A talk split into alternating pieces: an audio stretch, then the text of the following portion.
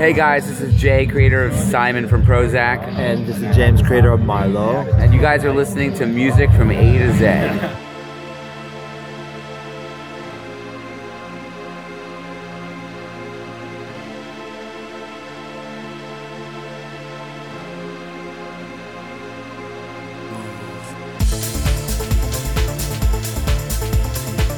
Hello and welcome to the Music A to Z podcast. I am Steve Ferguson. Hello, welcome to the Music AZ podcast, and I am Douglas Ferguson.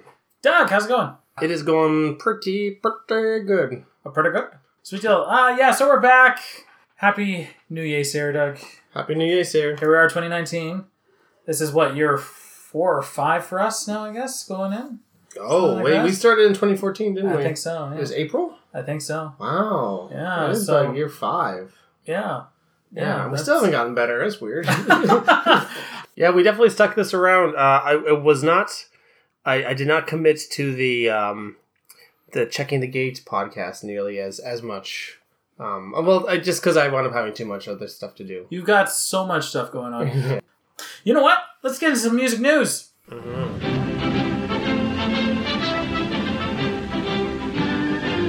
Did you hear who's releasing a new album? Maybe I did. Did I? I don't know. Who? Wait, the Who? The Who. Wow, it's been a while. It has been a while. It's not been, not uh, not as long as their previous album break. No, Um, um, but it was. This is their 11th studio album, first album new material in 13 years. Oh, okay, that sounds about right. hmm 2006 or so. Um, Yeah. yeah, Endless Wire, which was good, but in a lot of ways a bit of a rehash of their really classic stuff. Yeah, that's what I heard. Mm-hmm. At this point, it's just Pete Townshend and Roger Daltrey. That's it. Well, I think the original other guys are. Yeah, Are- and and, are dead. and Whistle. Actually, I think I don't know if he died before Endless Wire or. But anyways, it's just the two of them basically. They're promising a lot. They promised, uh, according to the Guardian, they promised dark ballads, heavy rock stuff, experimental electronica, sampled stuff, and whoish tunes that began with a guitar that goes yangadang. Okay. Well, I mean, I'm curious. I'll, I'll listen to it for sure. Mm-hmm. I kind of thought Endless Wire would be the last one. Well, okay, Daltrey's 74, and he, said that the supporting tour could actually be the last one. He said that he has to be realistic that this is the age he's at, and voices do start to go after a while. Well, you know, and that would be a fun show to catch. Mm-hmm. Although I imagine really expensive. Yeah. I imagine that that's one that's, that everyone's going to want to go to, and it's not like they're, they're not the kind of band that go that tours all the time. Yeah. So I feel like as awesome as it would be to go see the Who, maybe I'm just not hardcore fan enough. I think we had this uh, conversation before in the past that you was it the Who where you also felt that um, there's undoubtedly people who've been fans for decades who have never had a chance to go see them, and you didn't necessarily feel right as a very casual fan going to take that seat. I've ha- I have thought about that. Uh, I don't know if it was about the Who, but it was definitely about uh, it was about somebody. Um, I, I kind of feel that way right now about Elton John's farewell tour, and that like I'm I'm a very like very casual Elton John fan. Like I there's I don't own any of his albums. I have a few tracks that I really like. Um, but um, it's like his farewell tour, and I'm like that would be a really cool thing to see. I'm like oh, but somebody else. It would probably mean more to them. Although then, then there's a, another cynical part of me that's like, and some stupid scalper is out there holding on to tickets. Well, that's true. Yeah, that 100 percent true. So, what's better, me to go or some scalper holding on to a ticket? That I don't know. Yeah, well, right. Uh, yeah. Oh my God, we've gone on rants about scalpers and uh, scalpers, Ticketmaster, the the whole kit and caboodle before. Ugh. Yeah, Ugh. yeah, yeah, yeah, yeah, Yeah. yeah. Let's get into our episode, shall we? So, Doug, here we are, halfway point in the alphabet, ish. There, yeah, Thereabouts. there, thereabouts. Yeah. Air boots. We're doing M. Who are we covering this week? We are covering a favorite of mine, Hmm. M83.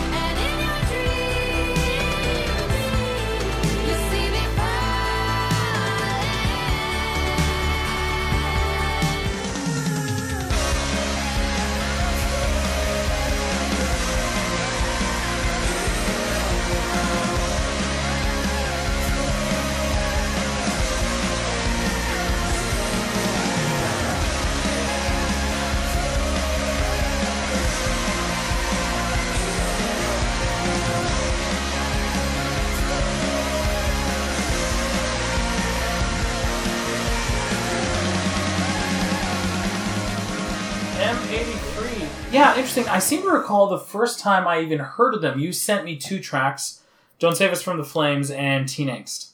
Um, Sounds about right. Yeah, and I think it's because you were very, very fond of, was it the album or those particular tracks? Like, did you have the album by that point? Mm, no, I don't think so. I, so yeah, I was just doing a bit of a sampling of the album to see if it was it was worth it. Mm-hmm. I think those two songs in particular just kind of stood out to me, and I thought that you'd like. And uh, you know, and you know me, I like to share share my musics. Did, so you had other songs? I'm struggling to remember which ones, but maybe maybe I did, maybe I didn't. Maybe I was just coasting off of the strength of those two. Mm-hmm.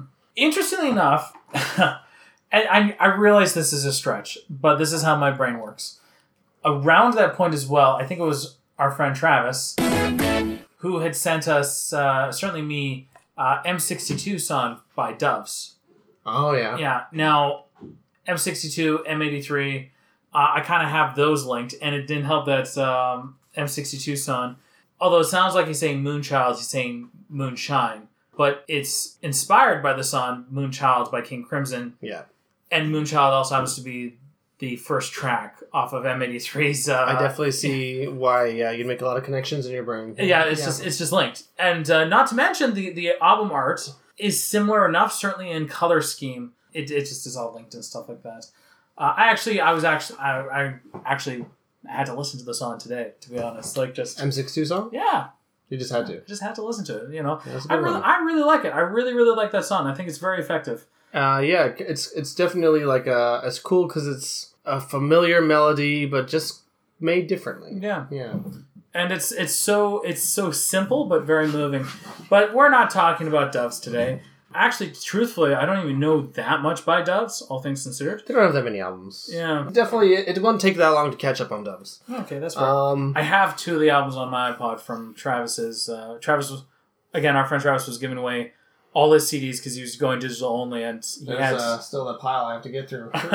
he had two Doves albums, at least two Doves albums. yeah, M83 though I did not find through Travis. Okay, yeah, Yeah, it was um, it was through my friend uh, Chris Leckman actually, Oh, really? who showed us Broken Social Scene as well. uh, and uh, Go Team. Mhm. I, I remember what I remember exactly what it was. Is that I sent him a couple songs that I found fascinating by Xiu Xiu, Yeah. and he said, "Oh yeah, this kind of reminds me a little bit of this band." I think it was like uh, I was. I probably just sent him Brian the Vampire Hmm. and uh, I, I Love the Valley O. Hmm. You know, they're pretty different, but I can kind of see a little bit of Brian the Vampire and connections to to M83, especially at that point in time, just because it's kind of a, abrasive electronic stuff. I guess so. It's I, I mean, Pretty tenuous. no, I, I I would not really compare them in general, uh, th- but I think I think that there was enough there that he said maybe you'll like these guys, this is fair. and I did.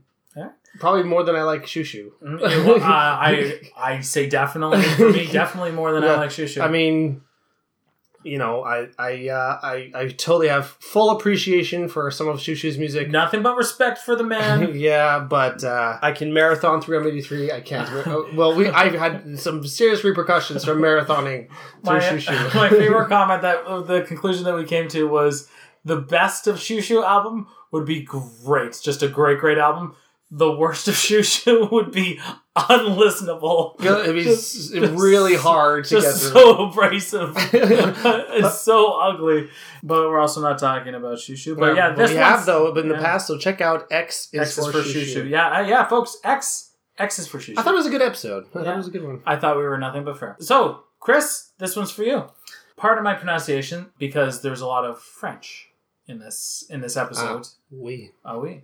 So, if my pronunciation is not up to snuff, again, as we frequently apologize, although we're Canadians, we are on the West Coast. Therefore, the French is pretty pathetic. Yeah. Oh yeah. we, yeah. There's a lot more people who speak Mandarin than French here. hmm Yeah. The name of the city is uh, Antibes, I believe. It's a Uh, Medi- you gotta you gotta say it with a French accent. Antibes. Antibes. Antibes. I should have asked. There's a guy I work with. He's a, a, um, a bilingual court clerk. I should have asked him. He's French. Oh, the French. Just today. Ah, the French. Although I guess French Canadian, right? Yeah, but Mm-hmm. even still, I would take his word over mine on this issue. You know, yeah. You don't you don't ex- don't mansplain French to them, Steve. Right. Anyways, Antibes, French. It's a Mediterranean resort. It's known for 48 beaches. It has two Roman aqueducts. And Jazz à Juan, which is one of the top jazz festivals in the world since 1960. Ah, we. Perhaps most notably, during two months in the fall of 1946, Picasso and his lover Francois Gi- Gilot uh, stayed in that area, and he was very fruitful, having 23 paintings and 44 drawings from September to November of 46. That is uh, that's uh, quite an output. And Antibes holds to that and says, it's because he was here, man. Mm-hmm. So they they definitely have a very vibrant arts community and are very very proud of their arts community there. From there, uh, two gentlemen, Anthony Gonzalez and uh, Nicholas Fromageau, maybe it's Nicolas Fromageau. Anthony grew up listening to a lot of music, artists like Barbara Brel. If he's French, is it Anthony? I don't know. We're just sorry. We're gonna say Anthony because Yeah. because we just don't know. But here, westernized, we say Anthony. Sure- Sorry, dude. Um, so he grew up listening to Barbara Brel, Michel Berger, Berger, possibly, and uh, France Gall. His brother Yann became a film director. Uh, one of his most noteworthy films was uh, Encounters After Midnight in 2013, Mm, sounds sexy. which Anthony scored. He scored that film, and he has collaborated with his brother, and his brother has co-written many M83 tracks. Ah. Uh, his mother, Marie Christine, feels that the most recent album, Junk, is actually very reflective of the music that she and their father listened to. Uh, Anthony initially wanted to pursue soccer or football, but at 13 or 14, she doesn't quite remember when, uh, he was injured. And uh, he had to sit out, and uh, he got a guitar as a consolation present.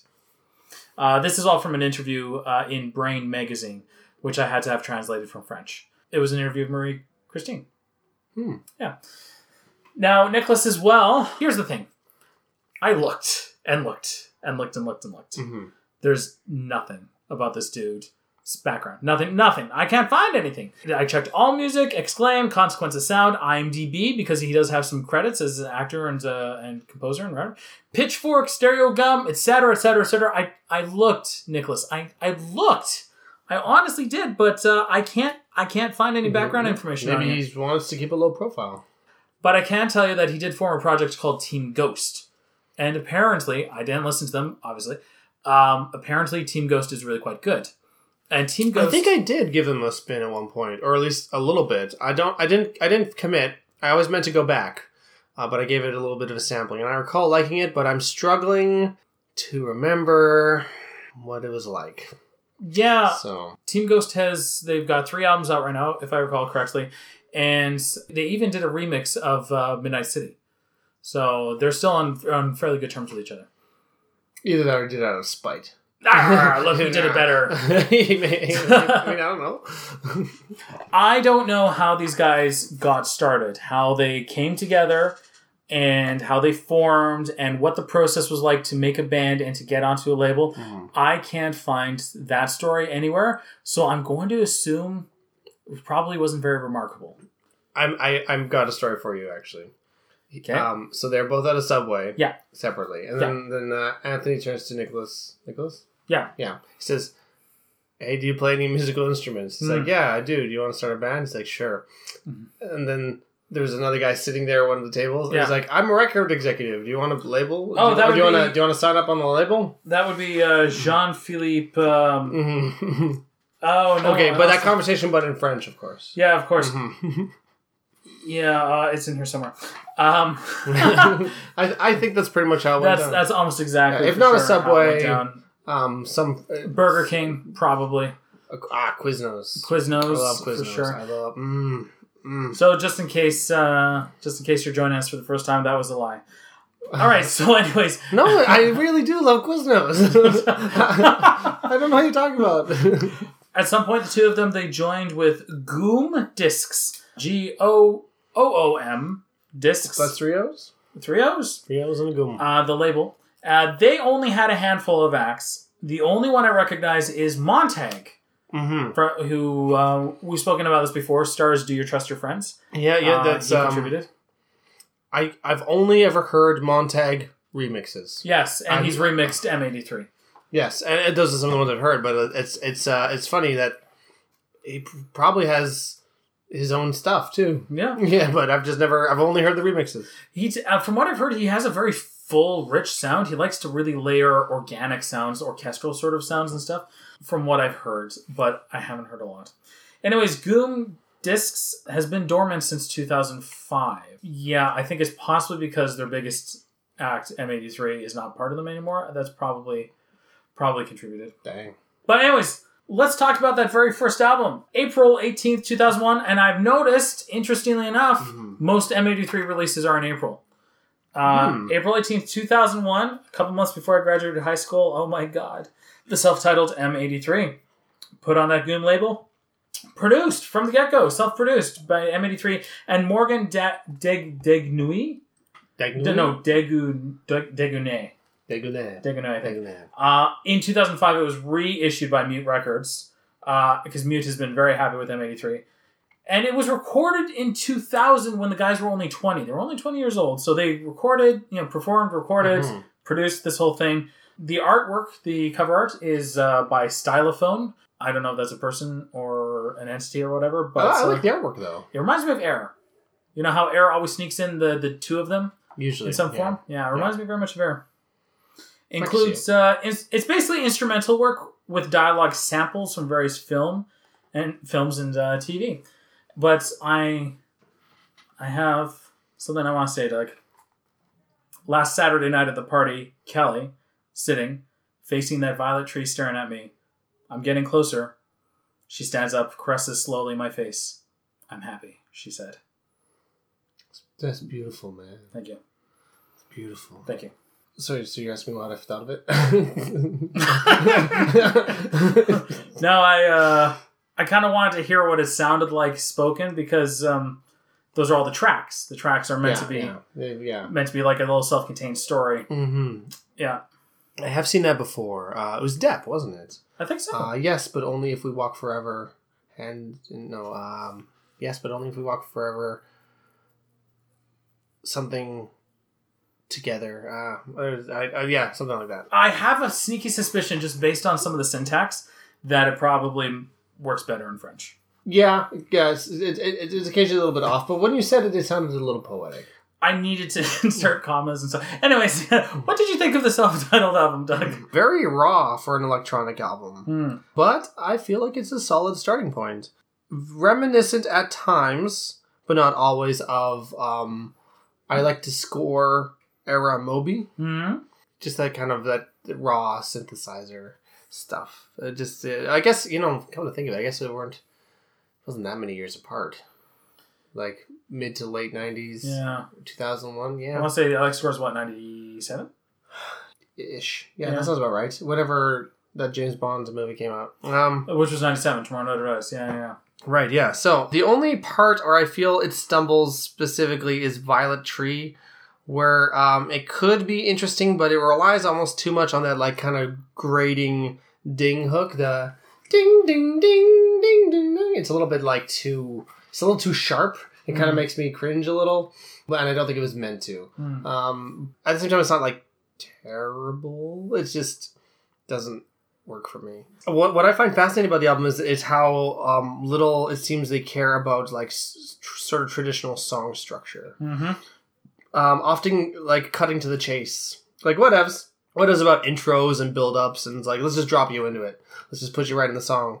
Like uh, sitting goes like literally.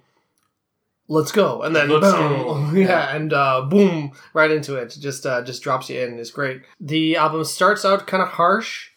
It moves into more chill territory, but consistently kind of stays eerie, which is interesting. Kind of like has a has a mood, and it sort of explores the possible sonic soundscapes of that mood, um, which apparently is quite broad. Mm-hmm. The song Kelly is absolutely genius. I think it's terrific, and it has this al- this album has one of my favorite album closers ever. Particularly, there's a moment. Um, it's actually almost kind of like post song because it's the, the last track is really long. Mm-hmm. Um, Which is ooh. something that M83 does a lot. Yes. So there's a first movement, which I like, but it's like the second movement where it goes into this really kind of like cinematic sounding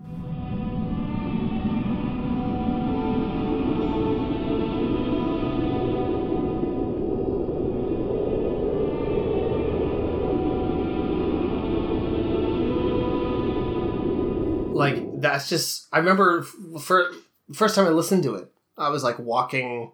I was probably I think it was in New West, and I was just like walking up the hill, and it was a really dark night, and something about it just like gave me chills, Hmm. and I was like, "This is good. This is beautiful. This is kind of creepy," and I'm I'm on board.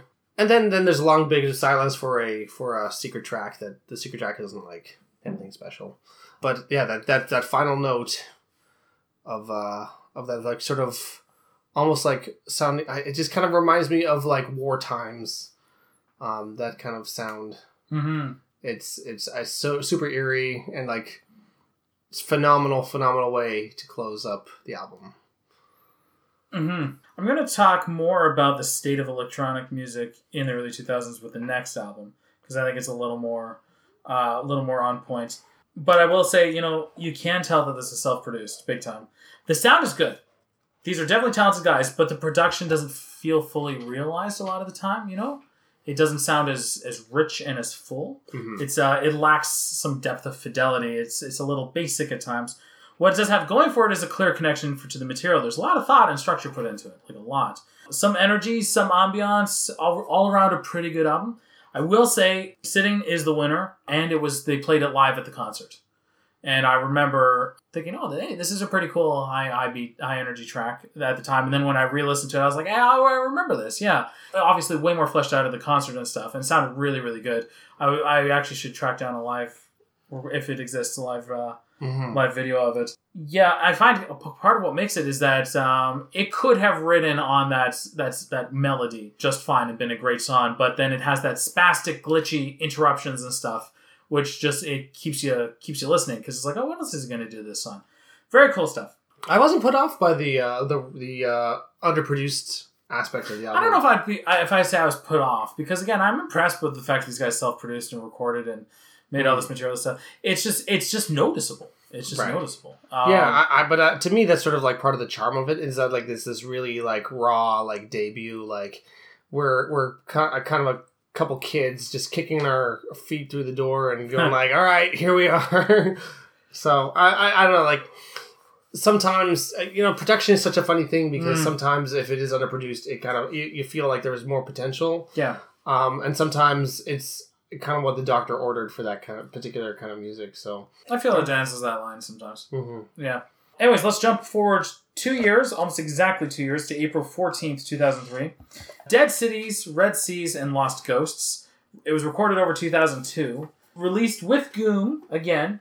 Produced by M83 De- Degunet and Nicholas Barlett.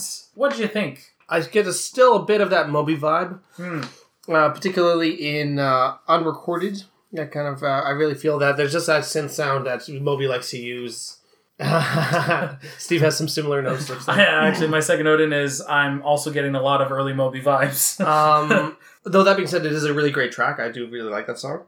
Uh, this album's a bit more refined, but still kind of raw. But I do kind of miss the unfilteredness of the first album. It feels like M83 is finding their footing, and uh, you can hear it in tracks like America, which could almost actually fit on the next album, um, where a lot of the other ones uh, in this in this one don't so much. The album feels more fluid, more structured. The songs connect uh, like a lot more, and but it actually, I, I and I was kind of surprised by this. I I kind of feel it's like one of my least favorites of the catalog, and I never really noticed it before until I was trying to listen to it and trying to like grab on to what it is that I really liked about it, and I felt like something about it was evading me. Hmm. Not that I dislike it, I just it doesn't didn't connect the same way as the later stuff. If anything, it could because it, it lacks the bold ideas of the first album, but also the clear direction of the following albums. Uh, so it, it's kind of it's kind of the growing pains. It's, it's that middle ground where it's a, it's a little bit like when you're a teenager and awkwardly stumbling upon yourself. But at the same time, I feel like this is too harsh. I don't know because I do like it. That's the thing is that it's not like there's anything on here. I'm like, ugh, what a waste of time. I guess maybe it's because it's sandwiched between two albums that perhaps I am a little more fond of. Hmm. Yeah, so it's good, but uh, but yeah, definitely not, um, in my opinion, a top tier M83 album. I felt it was uh, better fleshed out and produced than the last, uh, with some hard hitting emotional tracks and some psychedelic influences. Again, the Moby vibes for sure. There's a far more distinct M83 voice here, definitely. I can see, hear a little bit of their later stuff, like the like just like uh, some themes, musical ideas and stuff that they do that they do later. I can hear it there. Again, this is mostly instrumental with some samples and some computerized voices for some reason. Where this album I feel succeeds is in the haunting world building. You can kind of feel the coldness of the snow, the howling of the winds, the loneliness of the people. You can you can kind of feel it. But I also what I feel the most is machines. You know, uh, cybernetics, lots of digital beeping and relentless clockwork tapping, and maybe disconnect, something a little less human at times. Be Wild, I think, is the standout track, but it's a fairly different one from what I normally like about M83. This one would fit into like the Tron soundtrack with its distorted beats percuss- percussion, layered 70s synth, and a sort of tragic melody that wails and struggles against itself. It was universally acclaimed with top marks by most critics. This was the thing that that caused the, the first album to be re-released, right? I can see why. Uh, it doesn't really sound like anything released in 2003. The electronica at the time, there was a lot of trance and techno. Uh, this would have been more at home in the early 90s. Um, that's this sort of sort of electronica. Mm, well, it's hard to say because I feel like by 2003, the techno stuff was really uh, on the way out. Definitely, like the the the last the last big techno hit was Sandstorm Mm-hmm. um, by Darude, and 2002? sounds about right. 2002, I want to say, and I feel like that was uh, I, I like the everyone was like awesome, we're done. Well, yeah. yeah. Um, and so yeah, I'm trying to think of what else what, what was um out and popular at the time. So, but th- this would be part of that, though. This is this was refreshing from Mhm. poppy electronica, from stale electronica. That's probably why it gained so much acclaim. Yeah, it, it because this was is electronica different. that wasn't that, that Yeah. had grown so stale, right? Yeah, but I guess I, I'm I'm struggling to think of what's, what was sort of like the indie stuff around that time, and I, I don't know. I don't actually know. Um, That was a weird couple years though, because um, it was before the. It was like just before the surgence of indie and folk and Mhm. you know all that. It was like just before because our yeah, I kind of feel like yeah, the indie folk and the uh, alt rock scene was what really exploded around that time. Yeah. It was also simpler. Simpler than a lot of the more other noteworthy electronic acts. You could expect a smash from Chemical Brothers or Daft Punk, but both had years of experience and were making fairly complex music by this point. But uh, this was back to basics electronica. This was this was scaled back a little bit.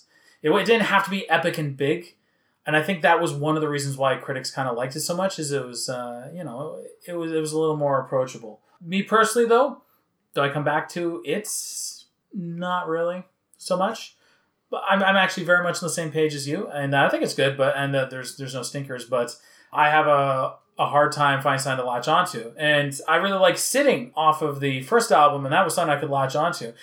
This one, not too much. Cool. I, I thought I was crazy. I, I was like, I was like, why isn't this working as well as I? But okay, I guess I guess it's not just me. That's nice. Uh, It was at this point that Nicholas Fromageau left the band to pursue other projects, mostly Team Ghost, but not just Team Ghost. The two are still friends, apparently, and Fromageau has uh, followed the music of M83 ever since then. He's he said in interviews that you know he's got all the albums and he, he likes the, the output and stuff, so doesn't really seem to be any hard feelings. Uh, I mean, you know, sometimes they just you know want to go their separate ways. Mhm, mhm. Yeah. Jump forward, January 24th, 2005. A tremendous change, because, I mean, really, I don't think anyone could have blamed Gonzalez if he was just like, "Oh, I guess M83 is done, I want to do something else. You know, I'm, I guess I'm going solo on under a different name. But no, he decided instead he's, he's going to bring M83 uh, to a different level. And this is uh, that album we were talking about before, Before the Dawn Heals Us, released by Goom and Mute Records in the US now. So now they got the attention of. Uh, of Mute and Naive Records. Uh, but Mute had acts like Depeche Mode, Moby, and New Order on it. Spoilers. And also now currently they have Yeasayer on them. Uh, so joining them at the time must have been a big deal. Yeah, totally. The cover art, you'll notice, is Bangkok, Thailand. Yeah. Uh, this was produced by Gonzalez, Antoine Gaillet, and Jean Philippe Talaga. I think that's Gooom. I think he is the the guy who leads the Gooom label. Because I tried to go to Gooom's website, which by the way was super glitchy, and I had a really hard time loading it. And it actually turned into like jeanphilippe or something like that. Well, okay. So, I'm noticing as well that Yann Gonzalez, the brother, uh, is doing a lot of writing for these songs. yeah, Yeah. yeah, actually. So Doug, let's let's talk about before the dawn heals us. Yeah, Before the Dawn Heals Us is a well, actually, it's a very special album to me. Just because I, you know, it was uh, well, again, one that I kind of got into around that point in time when I started to really get into music, like my post high school years, early college years, where suddenly I started to like find stuff that uh that I really loved. Like I like I kind of found my niche in music because I do kind of feel like in high school I was kind of wasn't I don't know like I just I, I was wandering around I, I I liked some stuff but I didn't I didn't find something that I didn't find stuff that I really loved too too often. I don't know so this this this one kind of like hit me at a great time and um again thanks Chris. And uh, you know this is one that I, I've continually come back to for the for years. Like I can't even believe it's been like over over a decade that I've been listening to this album and every time that I listen to it, it still works. It still works for me, and not a single track I feel drops the ball. I, I think that thi- I think within this, uh, without exaggeration, that this is one of the best albums of the two thousands. Like what of that of that whole decade. Like this is one of the ones that is like it really holds up. Like it's structured so well. Moonchild is a perfect opening track, uh, and sets the stage. Um, and this one has a mood that's very different from the previous albums, and actually, well, actually, every album's a little different. So, the mood of this one is very um, almost tragic, but like on like an epic level. you, you know, like there's this. Uh, well, uh, there's this this this sadness, but also this um this yearning to it. It's it's um and then uh, yeah, there's other ones that where where it's it's just like really dark and haunting. Like oh, car chase terror still like shakes me in my boots. Like it's just uh, what what an interesting concept for a song too. For sure. Like just to have someone essentially doing a dialogue between a mother and a daughter as they're escaping what sounds like um, an abusive relationship, um, but also someone's like Someone's in a car or definitely chasing them down, yeah trying to run them over. or or but no, I, I think not even for real. Like I think they wake up from a nap or something like, and the and the mother is having like gets into such a, a fit of rage or not a fit of rage. Um, gets into such a, a panic state hmm that she's like almost like she just she's just still in a bad dream or something like that. But they're definitely on the side of a road. I think that they're they're on the road Uh huh. and they're not being pursued in that moment, but they're the, but the mother feels still like she's like they're like he's right behind her at any point in time. Like he's like and then he's Oh. haunted because because the way that the uh the, the daughter's like there's nothing there mommy. There's nothing there. Hmm. and so it's almost like she's being haunted by a ghost or being or like a hallucination or something like that. Really the, the focus of the song isn't really what's going on. It's the terror. It's the emotional state. That's Yeah, exactly. that's what's go- that's what the focus of the song is. So yeah okay Yeah, and and uh, just like extremely creative, and uh, hits it out of the park. Like there's there are a, a, quite a few ways that that song could have gone wrong, yeah and uh, and I d it didn't. It really didn't. Even there's there's a few moments of levity, like "Can't Stop." I feel is a really good one where it's just it's a little more. It's still got sort of like a bit of that sadness in there, but it is mostly uplifting. i hate that song you hate "Can't Stop"? i hate that song Oh, really? yeah when when the voice gets like uh, like the, there's the the can't stop voice and then it goes up another friggin' octave i hate that Well, I I guess we don't see eye on that one. I don't mind that one at all. Uh, I like I said, there's nothing on here that I think stinks. Right, right dab in the middle is uh, Teen Angst, Hmm. which is definitely like one of the highlights of their of uh, of his career. It is uh, it is like an extremely like cool emotional track. Uh, plays a lot with like really harsh synthesizers and also a sort of choir sound that I think really carries the song and was used very well in the trailer to A Scanner Darkly. hmm hmm Definitely made me want to see the film. Uh, yeah, you know, honestly, like I just think that this is such a this is such a great like electronic album. Like this is a this is an electronic music masterpiece, and uh, and I I'm except for maybe can't stop. and even the even the long track, the Yellow Were Your Eyelids to Die with the Sun, rather, doesn't really wear out as welcome. It's it's a slow song, but it's it's it actually uh, carries itself pretty well for the uh, for the, the ten plus minutes that it is. A, a glowing recommendation for Before the Dawn Heals Us. So, word about the music videos because they released a lot for this album. They released five. Yeah, some of them are very indie looking. Oh yes, they only released two for the previous album, and those those ones pretty indie. One of them looks like a screensaver. The other one was a kind of an interesting student film sort of thing. Oh yeah, you know I don't know if I've seen the older ones. Yeah, but this one, Moonchild had a music video about a uh, what appeared to be a smoke wizard blowing smoke over these uh, fluorescent light triangles. Very strange. Yeah, in the cold I'm standing. Uh, that one looks very student filmy. Has a little montage, something about a near death experience. Well, there were a few like newer music videos released from this one as well. Yeah. Like "Lower Your Eyelids to Die with the Sun." yes, that one. The, That yeah, was, that was so. released with the with the re-release. That was just a few years ago. Interestingly enough, uh, my first comment to that one was someone found a high speed camera. yeah, Um, is- yeah, true. That one thematically I like because it deals explicitly with a car crash as a couple are being thrown out of a car Mhm. in slow motion. I'll get back to car crashes in a sec. Teen Angst and Don't Save Us from the Flames are the same music video from two different perspectives, basically. They have both have a tremendous 80s VHS vibe. Everybody in the video looks like they're from the 80s. It looks like it was shot on VHS. And there's like central three or four characters. One video follows one girl, the other video follows the other girl, and they're kind of they have different perceptions of each other as being like normal, but they each kind of have their own issues, sort of thing. Right. Bless you. Thank you.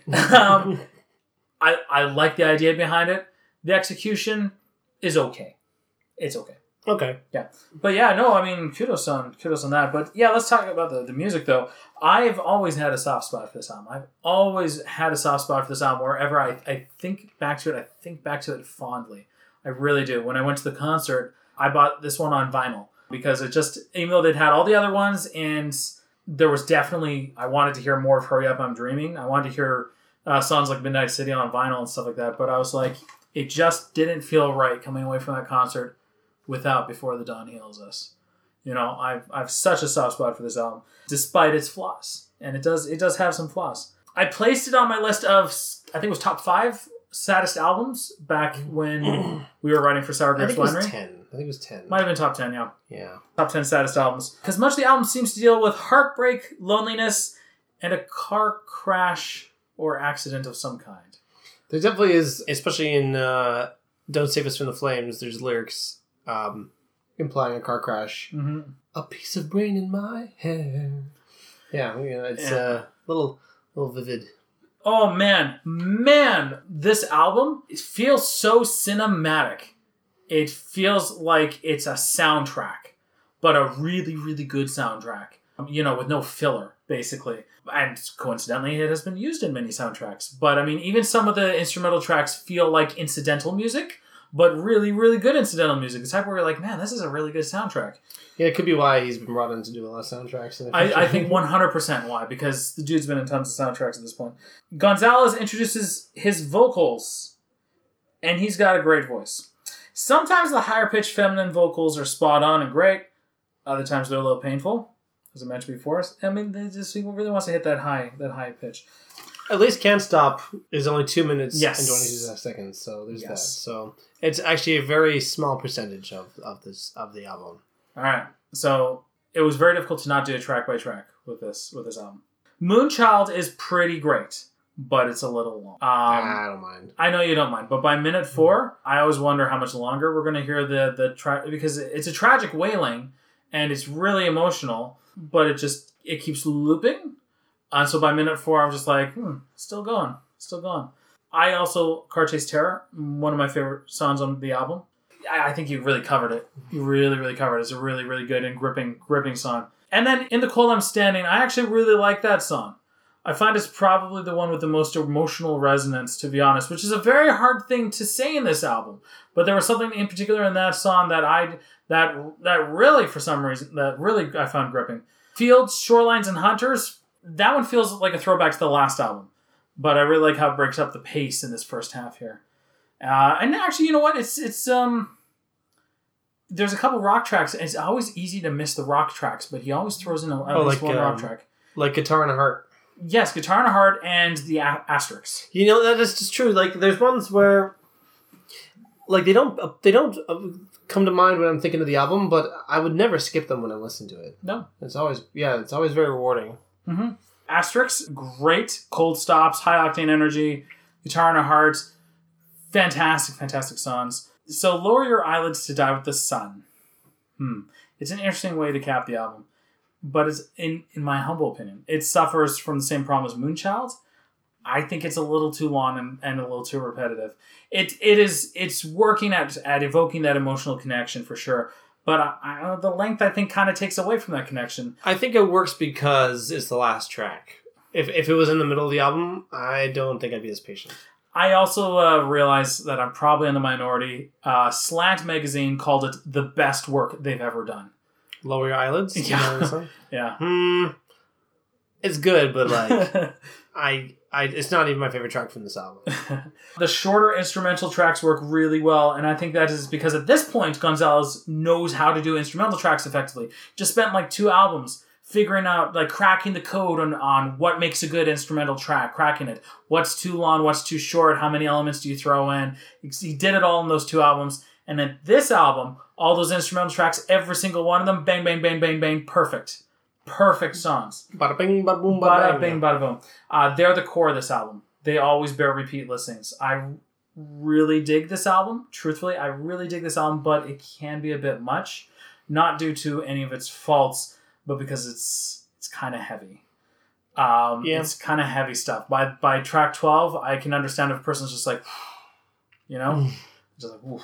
Having the vinyl actually helps solve solve this a little bit because there's natural breaks between the sides. Oh yeah, Yeah, yeah, natural true. You, you got you, you got to at least take the time to flip the record around. At, at the very least, yeah, the time to walk over and flip the le- record. It gives you the respite that I think is kind of needed. Where the album falters, if I was to say anything again, is when it really tries to hammer in that tragic emotion. I, where it works at first, but then it kind of drags by the end, but only really, to be honest, with the bookends. And that's if I'm putting my putting my Mr. Critical cap on. September 3rd, 2007. Digital Shades, Volume 1. This was only released through Mute. Just Mute. Uh, because, again, by this point, Gooom is no more. Or on hiatus or something. I don't know. Or something. A very different cover art. So we've left the, the real and photography and that sort of style. It's for something really kind of cartoon and abstract. It was produced by Gonzalez and performed entirely by Gonzalez. And also produced by Antoine Gaillet. It is what it is in that it was made as a sort of like I'm in my spare time putting together some ambient tracks, um, and just making stuff that's not a like a like a mainline release essentially. Like it's a it's a side project essentially with whether that happens to be M83. Um, so you know there was understandably not a lot of uh, there were no singles. I don't think. Um, it wasn't pushed particularly hard by the label. It was just it's just a for the hardcore fans. Here's a little something for you, and I think it works just fine for that. It's definitely like not top tier M83, um, but it's nice. It's nice to listen to, with the exception of Dancing Mountains, which I feel something about that the way the piano, uh, the, the, the just the piano uh, melody is just not interesting to me. Like it just it just feels kind of like eh, like ah, I could I could take it or leave it. More likely leave it. Um, but everything else is like it's kind of nice. Like it's it's nice music. It's not. This isn't an album I come back to nearly as often as the other ones, but it's kind of like when I'm listening to the discography because that's what I do. I listen to the like a band by their like catalog. I'm like, oh, it's time for me to listen to all of M83. um, then uh, I'll, I'll, you know, I will happily uh, listen to it when it is uh, when it is time bet- between before the Dawn Heals Us and Saturday equals youth. Basically, that's when I, that's when I'll listen to it. And not really much else to say. It's it's kind of nice, cool ambient stuff. Uh, interesting enough, occasionally taking another page from Moby for s- similar stuff uh, when Moby did his um, his uh, hotel ambient uh, album, but not not too often. Doesn't sound like that. But I just remember there's a couple times where I was listening to him like, like, you know this this has shades of that. But you know, I guess it's because you know they're they're doing an ambient album in the same genre of music, so I guess it's almost bound to have like a little bit of a, a same similar flavor. yeah, so I don't know. No, no, it's not really an album that demands much criticism and and uh, talking about too much. Really, it's it's fine. It's good. You know, it's cool. So it's mostly an instrumental. I think there's There's some- one. I think. I think the one track at least Yeah. has uh, some vocals. Yeah, Yeah. man, he Gonzalez really dialed it back here, even being the solo performer, and I'm not sure why. It almost seems like this album and Before the Dawn Heals Us would actually make more sense if they were like the other way around. You know, in terms of release order. Mhm. You know, what I mean, just just in terms of like the evolution of of the music and of the uh, the band. Well, that's because I feel like it wasn't supposed to be the next big album. It was. It was literally just supposed to be a little like side project. Sure, but I mean, like even still, though, look at look at the release. You still have this one being released as an album. Well, it's because he Why not release it as an EP then? You know, because there's more tracks than an EP would have. I guess. I guess I don't know it's it's just kind of weird. I hate to be contradictory. I actually really like Dancing Mountains. I don't know. It, it stood out to me. I liked I liked the sound of it. I liked the structure of it because there's some like silence in the middle. Yeah. Then contrasts the simple melody on either side. It's simple, but yeah. The highest Journey. I don't know. Just it's just something about like, like I know I know what you mean in that it really stands out, but there's a silence, and then when it when it's just quiet and quiet, and then it's like. Dun, dun, dun, dun. I'm just like, ah, not again. I don't, I don't, I don't know. Doesn't work. The Highest Journey reminds me of Lower Your Eyelids from the last album, but with more restraint. It was kind of like he was he was approaching that again. There's a lot of similar musical ideas. I actually think this would have been a better ending track because you know second time round, and I felt it was a little better, a little stronger. It's not the same song, don't get me wrong, but I feel there's enough musical ideas that reminded me of it, and I felt it was it was a better a better cap. Mm. Uh, but for the album, I will say it is okay. it's great background music. It's very safe to have on in the office if you have music playing in the background. But there's nothing particularly challenging or, I dare say, interesting. Uh, well, I did say that the instrumentals were the real core of the last album. They also had very distinct flavors, and they went on their own journeys. What was he trying to accomplish though with this? What were the goals for this album? But that's the thing is that prob- there probably wasn't. He was probably just uh, kind of noodling around a bit and you know worked on these songs and just kind of put them out.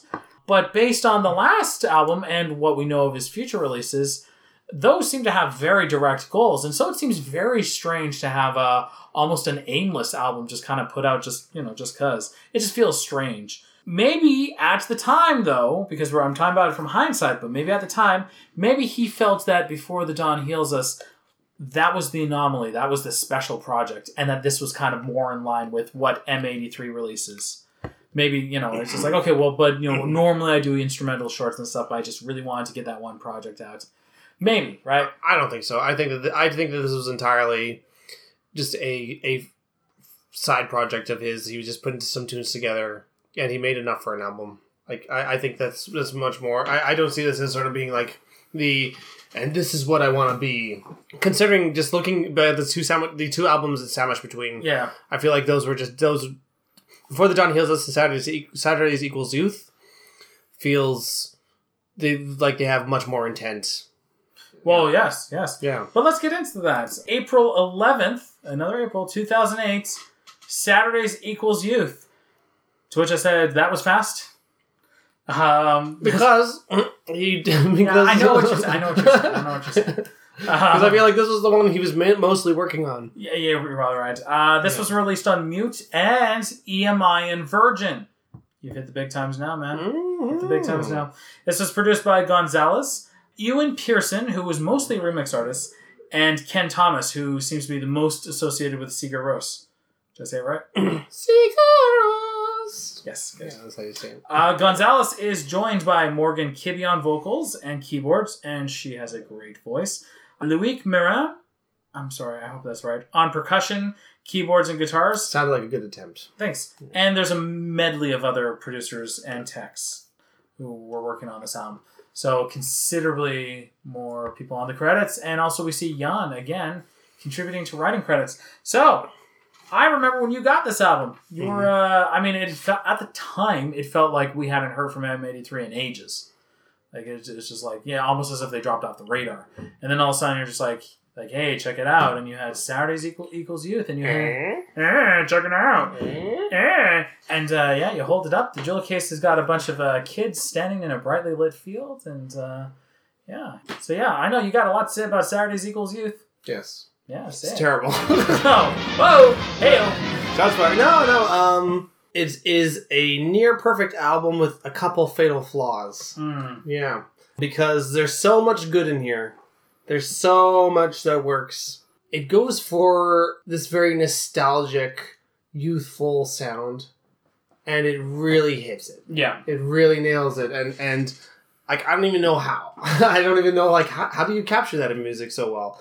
But apparently he knew he knew what he's doing. Uh, it's starting off with um, you appearing. I mean, it's even then like right away this sort of sense of um, of the like just the perfect mix of angst and hopefulness that I think really captures the teenage years. You know.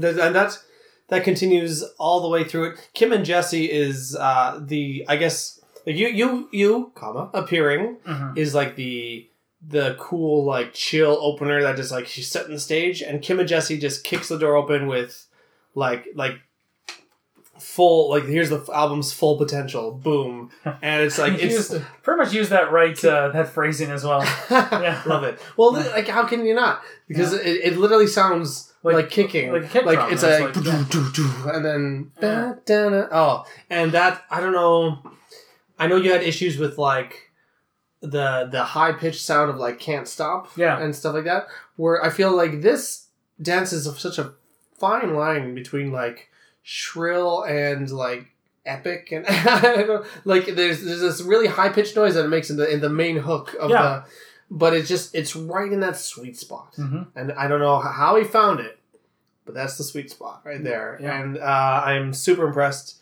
and like it just carries through one one great track after another until up frickin' up Hold on. Is this why it's not on my iPod? Up is not on my iPod. Did you omit it from your? Uh... I can't finish the song. Ah. I don't know. And the thing is, like, is when I, when I was I listened to it. oh, yeah, sorry. I, I guess yeah. I must have neglect neglected to uh to mention it at some point. But yeah, I just cut it up straight out, and the album's all the better for it because I don't know. I, the thing is, when I listen to it, it's like, what is even bugging me so much about this track? it, it's not the exclamation mark. um, and I just think the vocal melody is just like it's too fluffy, and the uh, the synth stuff, like it, whatever it is that he normally does, it just he does it wrong. It's all wrong on this on this track. Uh, yeah, like uh, I don't know. I, I feel I feel almost crazy for how much I can't stand it because because like it, it I, I don't know because it feels like what I'm justified. It feels weird and wrong because of like how much I love M83's music and and how like it it isn't like obviously obnoxious. it, it's not it's not like it's not like what would what look what you made me do Taylor Swift kind of like like oh man like she like tripped and fell and landed her face in mud kind of like that bad but it's just um I- but I just feel it's also just not consistent with the tone of the album and uh and just really really breaks it breaks it up when when Couleurs is like a really great nice long instrumental track ah, en français. and so, so uh, I don't know how to say sorry in French Pardonnez-moi. Ah, pardon, pardon, Caliaros. Is that right? Did I do it okay?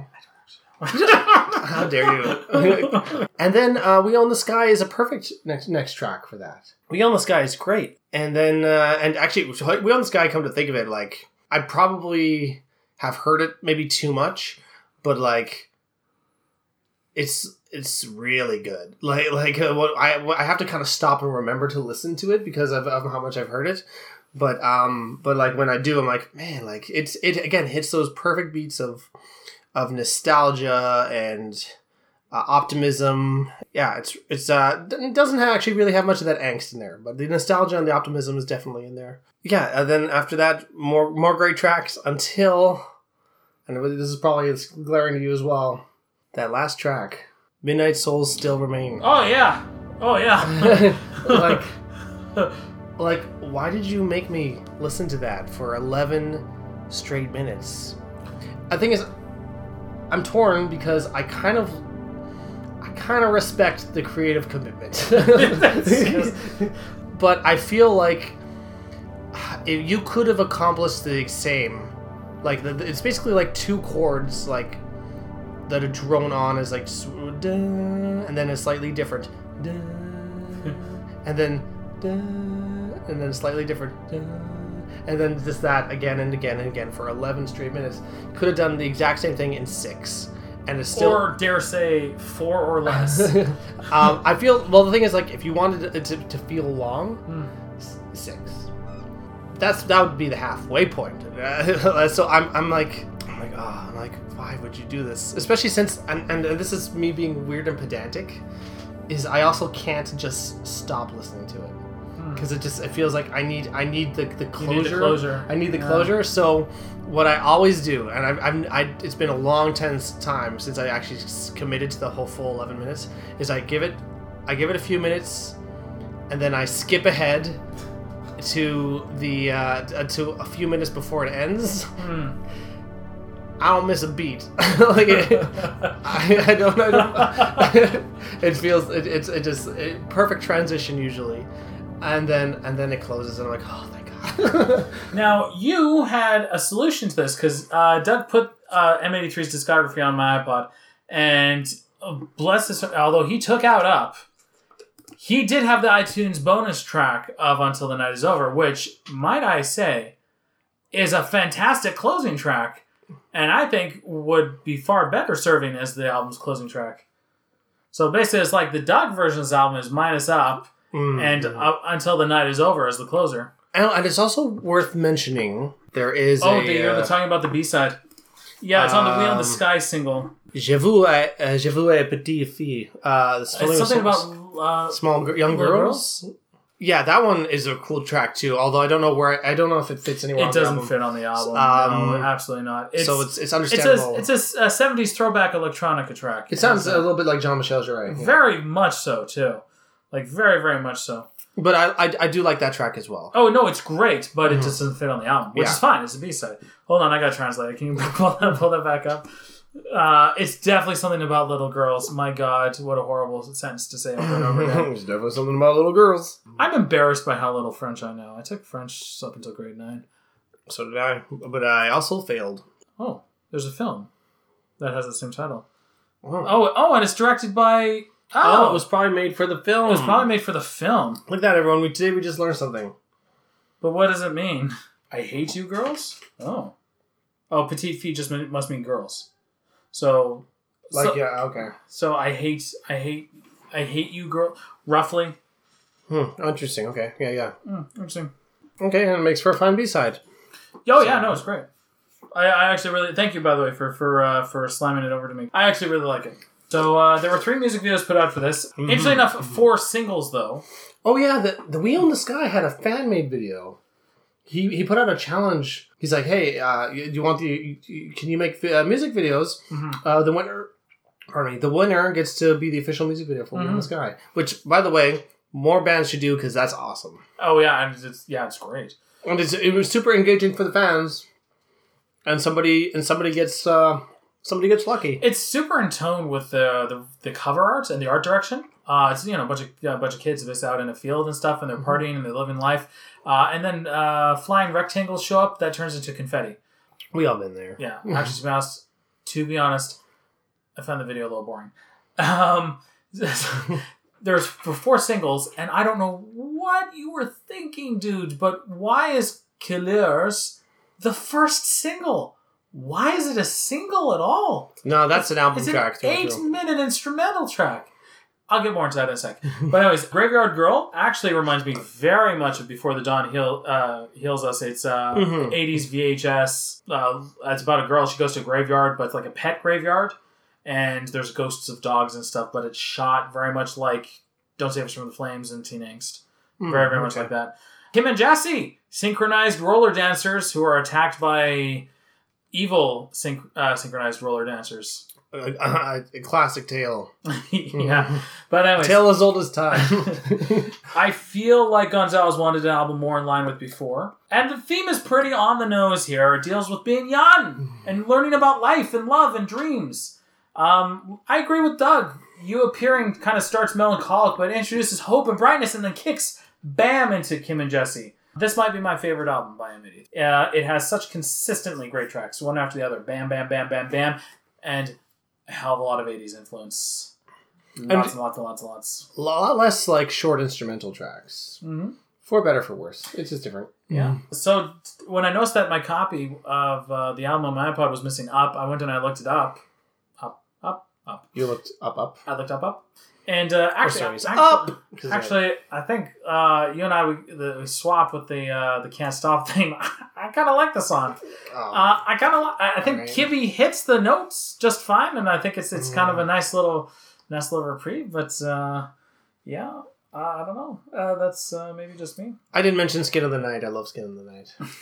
well, I love most of these I, songs. lo- I love most of these songs. Well, um, okay. Yes, no, that guitar riff is fantastic. And it's it's like right out of uh that's right out of the eighties too. There's tons of stuff like this that's right out of the eighties. yeah. yeah. Um, and and I, I agree. Midnight Soul still remain. No thanks. I'm I'm done. Done with that one. Couleurs is hands down my favorite M83 track.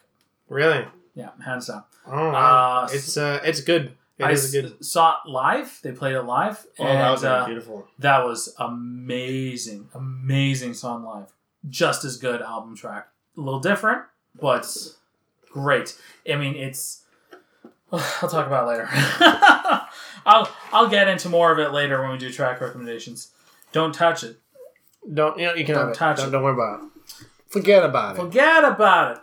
All right, October eighteenth, twenty eleven. It felt like it's so weird. My sense of time is so different because it felt like the the dates between release. It felt longer than three years. You know what I mean? Mhm. It felt like a long time, but I remember the marketing for this album, and I remember this album just coming crashing through, and uh, and you know it being uh, people talking about social media and uh, things being shared around and stuff like that. Uh, yeah, hurry up, we're dreaming. Do you know what did it, man? I'll tell you what did it. That mind blowing music video For Midnight City, Midnight City. one hundred percent. That, without a, without exaggeration, might be my favorite music video. I, I think it's so. I've watched it so many times. I, I and it gives me chills. Yeah, uh, we'll talk about the music videos in a sec because there's a lot for this album. It was released on Mute and Naive in France, produced by Gonzalez and Justin Meldal-Johnsen. Uh, Meldal-Johnsen has worked with tons and tons and tons of bands in production and as a session musician. Produ- production wise, he's worked for Jimmy Eat World, Paramore, Tegan and Sara, Moving Units. It goes on and on. Session musician, he he's worked on stuff dating all the way back to 93 he was a session musician for uh, moby's that's when i reach for my revolver. That's when I reach for my revolver. like all the way back. Gonzalez is joined uh, he's joined by gabriel johnson on trumpets. Morgan Kibby remains on vocals. James king is on the bari sax and flute. Brad Laner is on vocals. Loic Maurin again on percussion. Tipple on acoustic guitar patrick warren on piano lyle workman on guitars I'm sorry. Did you say Tybalt? tipple tipple not tybalt Oh, thank God. that guy can't be trusted. As, uh, oh, yikes. Uh, and there are various other people in choirs on backing vocals. Steve doesn't like Shakespeare references. Clearly, It just it came just came out of nowhere. I didn't see it coming. This is- It's like typical. I wanted to. The thing is too is I wanted to make it Mercutio. Like don't you know? Let's just hope Mercutio. But then it just wasn't playing out in my head. Yeah, that's okay. Just like you know, it would have just overdone it. a pox on both your houses. Do you bite your thumb at me, sir? I bite my thumb, sir, but not at you. Silliest line of dialogue. I mean, it's obvious to me that he wanted this to be a big project, and he got it. well, I mean, as I mentioned, Midnight City was a great. Like, do you want to talk about? You know, so you're like you're like colors or couleurs. Uh, n- not a good opening single. Midnight City is exactly the opening single you wanted to have. It has uh, it, it sets the stage. Uh, he's going for a uh, dreamlike atmosphere in this one, and I think that he kind of hits it. I think he's got a good sense of how to hit a certain mood. That uh, and and that yeah, this is uh, definitely mirror. There's this freaking downloadable bonus track I didn't know about. Some ah man, I don't. I do not have it on my. That look. Wow. Where do I? Where do you find It's this? right in the middle. What the hell is it? I don't know. Oh, okay. I'll, We'll I'll look find. into I'll it. find it. I haven't heard It's mirror. probably on YouTube. this, this mysterious this mysterious downloadable bonus track. You know what's really nice is that uh, even though it's a double album, it doesn't feel too long. Mm. Thankfully, This album, the pacing is so good. Yeah. It's so good. Yeah, uh, Midnight City is definitely one of those tracks that I could I, I still listen to. I can't even I, I just I can't believe it's been t- it's been that long. 2011. Yeah, it was shocking. Yeah, but I still listen to it. I still love it. I still like, like it's one that's really hit me. There's so many good tracks on here, and they're all it's divided up really nicely in that there's the there's the sort of staple tracks, and then there's like a lot of like transitional like short interlude tracks, uh, kind of scattered all throughout, breaking breaking it up pretty nicely. Uh, it really helps with the pace of things. Reunion, like we were making a lot of Moby comparisons earlier, but Reunion to me sounds like the Unforgettable Fire era U2. Hands down, easy, easy. Yeah, just so. just the way that the the guitar is produced, like it's just got and this that echoey jangliness to it. That is just uh, I was like, the, ooh, the bass and the drum, the way that they they they punch in uh, against the melody of the guitar. Oh yeah, very very much so. You could squeeze this on the Unforgettable Fire EP easy. and uh, but then it'll be like, who's singing? I think honestly, if Bono sang, then this would be ha- easy a U two track. There would be no question. You'd be like, yeah, actually, you know, Bono doing this vo- vocals of it would be pretty. It would actually make it pretty different, though. Like uh, the like, Anthony's got this interesting like um just his his delivery is very unique to him. he's not restrained in any way. No, no, no. he he he he belts. Mm-hmm. Where the album, I feel, its biggest stumble, and I think that some people will probably take issue with this because I think it's a pretty well liked track. Um, and you might even disagree. Uh, Wait, I think Wait is um, it really kills the pacing of the album, and I don't like hate it. I th- I can of I can definitely see like it's got a really nice like it's a it's a slow build up song, and normally I actually really like those. Uh, but it's, it yeah, starts off so quiet and then it becomes so big by the end but something about it doesn't work for me. I think Um, it's the vocals, the way he's uh, he's punching the vocals so strong so early. I think it has a strange disconnect. I'm not overly fond of the song either. It just sounds like he's he's like giving too much in that the music starts restrained. I think he should start restrained as well. Okay, good. It's not just me, but it, it, he even he must like it a lot because it's even one of the singles, and uh, there's a nice like trilogy of music videos starting with Midnight City, Mhm. Reunion, and then Wait, and this is the way to sort of the the epic conclusion.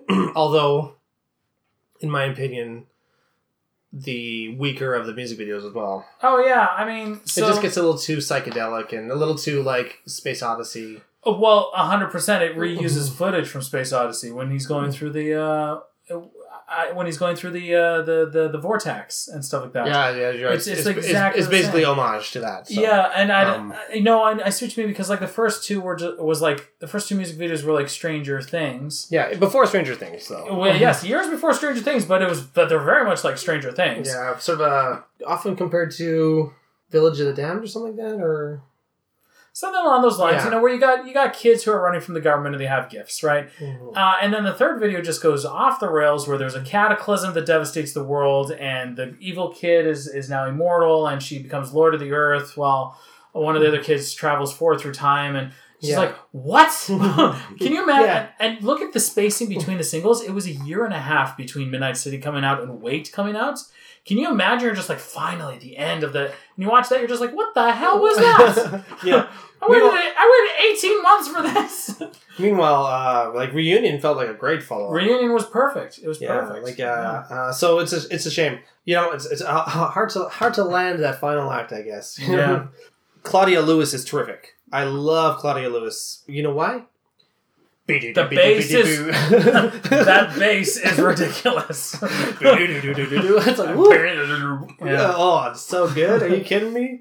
Oh man. And uh, let's see, the other part, other the the second half of the album, I feel is not quite as good, but still pretty good. Steve McQueen's really solid. Steve McQueen was one of the singles, and it has a Mm-hmm. music video not related to the trilogy. hmm Outro is a phenomenal way to finish the track. Uh, he didn't finish it off with a long song this time. It was, It was- amazing. Yeah, yeah, but it but it felt like it accomplished just as much, just because it was. This is this is the sort of like build up track that we needed from Wait. Is that outro is exactly what we want. Uh, I'm I'm all for that. And apparently, though it was not a single, it it charted because it was used in. It was used in some soundtracks. I, I know it was, it was in apparently the trailer for Cloud Atlas, which in my head Cloud Atlas came out before this, but then I look at the dates and I'm like, no, it, it didn't. it, didn't come out. Time's right. weird. Time is weird like that. Perception of time. Like yeah, there's there's tons of like really uh great tracks and uh, and e, the filler like no, uh, I shouldn't say filler because that's not the right word. Uh, the smaller like musical interludes all have a little something to contribute. I uh, I really do like this. Uh, I really do like this album. It's it's cool that it's a commercial breakthrough for him, but it did not feel like he had to compromise anything Hmm. to get that commercial breakthrough. It just seemed like people were starting to catch on. And again, having a how this is the importance of a, an opening single that is super solid, and and in this age, this day and age of the internet, have a good music video, have a like a great music video because that oh that that panning out of them with all their glowing eyes when the saxophone's blaring, it's like whoo, that is that is beautiful. I always have the same reaction with um, at the end of Reunion when the song's actually over and it's actually over the the end credits. It's playing where the boats go. That I, I actually have that that very visceral reaction. Yeah, a hearty recommendation. I think that it's um, it's a definitely uh, for such a big commercial hit from uh, 20, 2011. Twenty. Yeah, I think it's it's it's a it's a really good breakout breakout release. Even though in my heart- in my heart, his breakout release will always be before the dawn heals us. but uh, you know, that's just that was my starting point. But this is it's always great to see an artist evolve. Uh, this is definitely like with all the the shorter tracks and stuff like that. It definitely takes a lot of notes from before the dawn heals us, Mhm. but it applies them in such a different way. Midnight City. I can't believe no one talks about this. Does the music not remind you of the Forest Temple?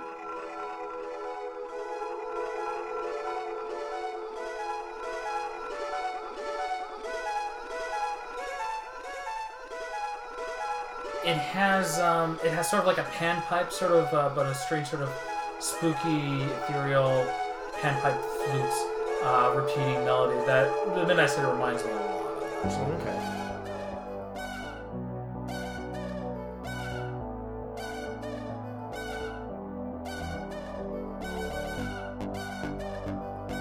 See, I, I heard Midnight City as the natural evolution of Kim and Jesse. Yeah.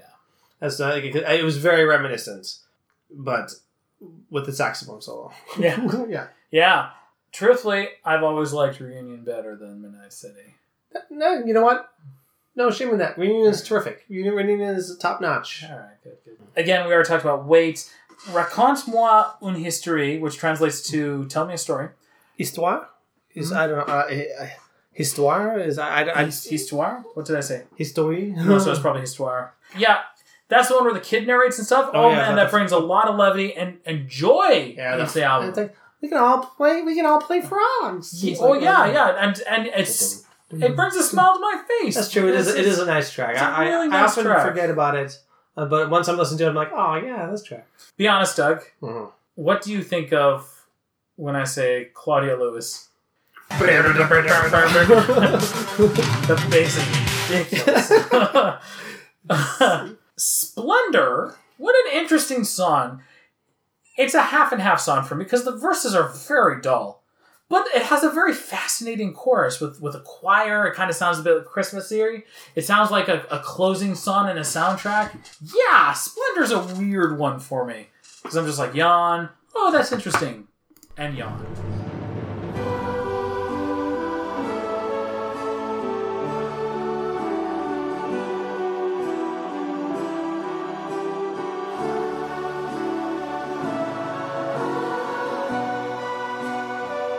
Yeah. Okay. Yeah. It's it's it's not uh, it's not the highlight of the album. It's int- it, but yeah, you know, it's got some.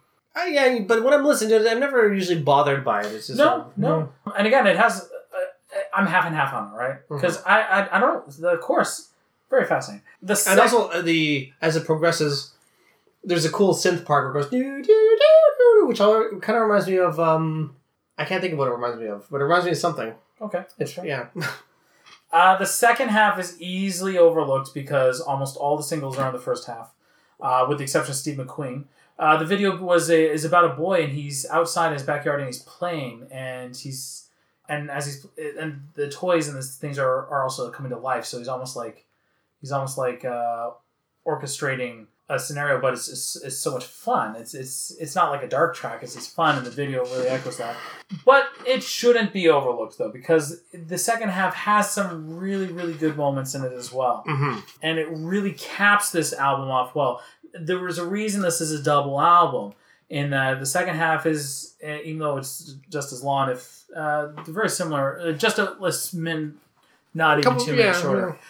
There's a lot of good stuff going on on the second on the second half, but it's so easy to overlook because the first half.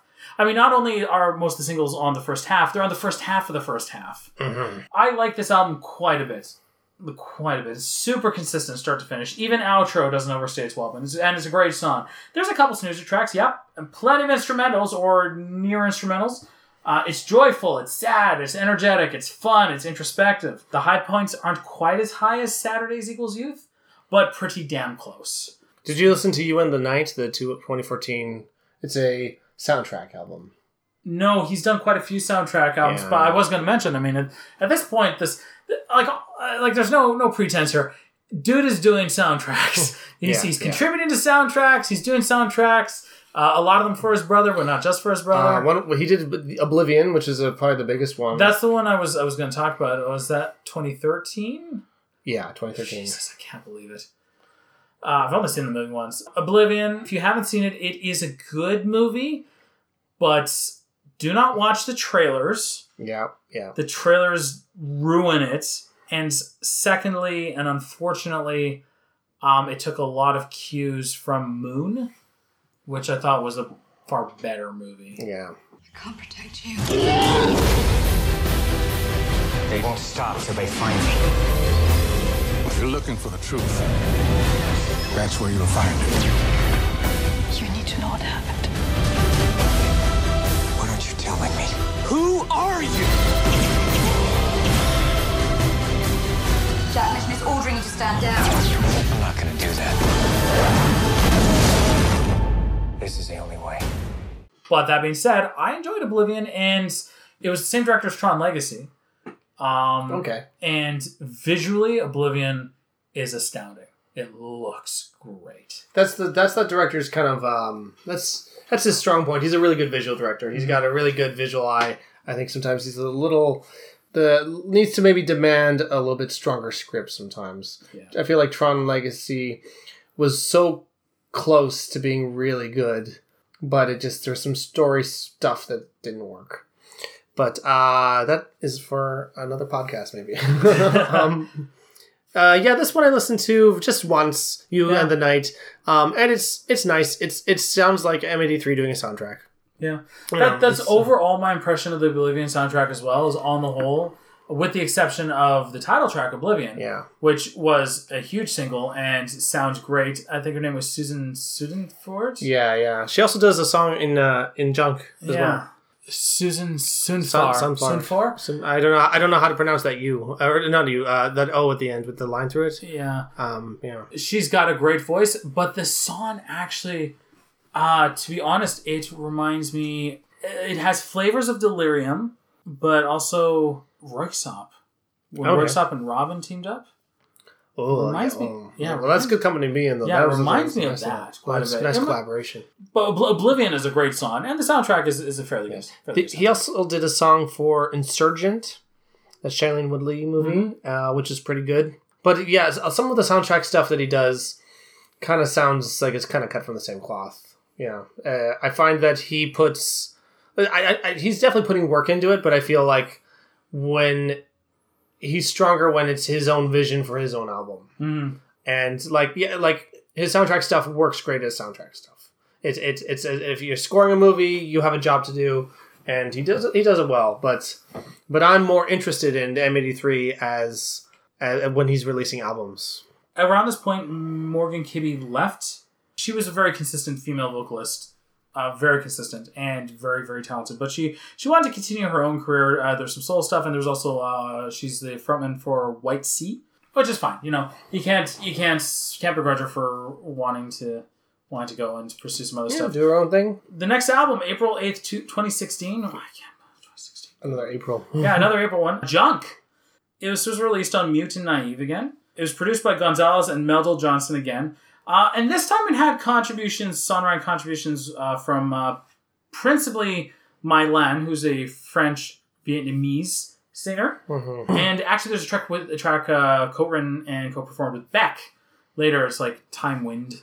The current lineup now includes uh, again Loic Maurin on percussion, Kaela Sinclair on keys and backup vocals, and by the way, she's gorgeous. I have a huge crush on Kaela Sinclair. Joe Berry on sax, again, way more sax, and Brielle, who is a vocalist, does some contributions as well, and tons of other people in, relate to the production of the song. Like so many, so many hands, so many hands in this pot. This was the tour that I went to see with our brother Nate. I I have to tell. I have to to get this out of my. Uh, Do it, try it. so I've been I've been wanting to see M83 live for ages, and I was wanting to go to the Hurry Up We're Dreaming tour, but uh, I couldn't get anyone on board, and so I'm like, well, whatever. I'm just gonna buy. I'm just gonna go buy tickets regardless. By that point in time, sold out. I'm like, next time, I'm going. I'm going. Nothing's gonna stop me. So when Junk comes around, M83 is coming back to Vancouver. I buy those tickets months in advance. Later on, I take a voice acting class, and then, much to my chagrin, the class and and you know it was a fair bit of money per class. The class is on the same night as the M83 concert, and uh, I had to make a choice, and I, I chose the class um, because uh, it was just it was an important one, and and uh, we are doing a lot of recording, and I'm like, well, it's my future, so this stuff I'm, I'm I'm paying for this. I need to I need to commit to it, and I gave my uh, ticket to Nate, my brother. So yeah, they went they went without me. My little heart, my my poor little heart. Next time, next time I'm seeing M83 Yeah. live in concert. I would hands down see them again. hands down. Yeah, oh, I just can't. Ugh. I've been wanting to see them all decade. so yeah, yeah, I, I just, it just drives me up, up the wall. Just, I, I I really, oh, I really wish I went. I really do.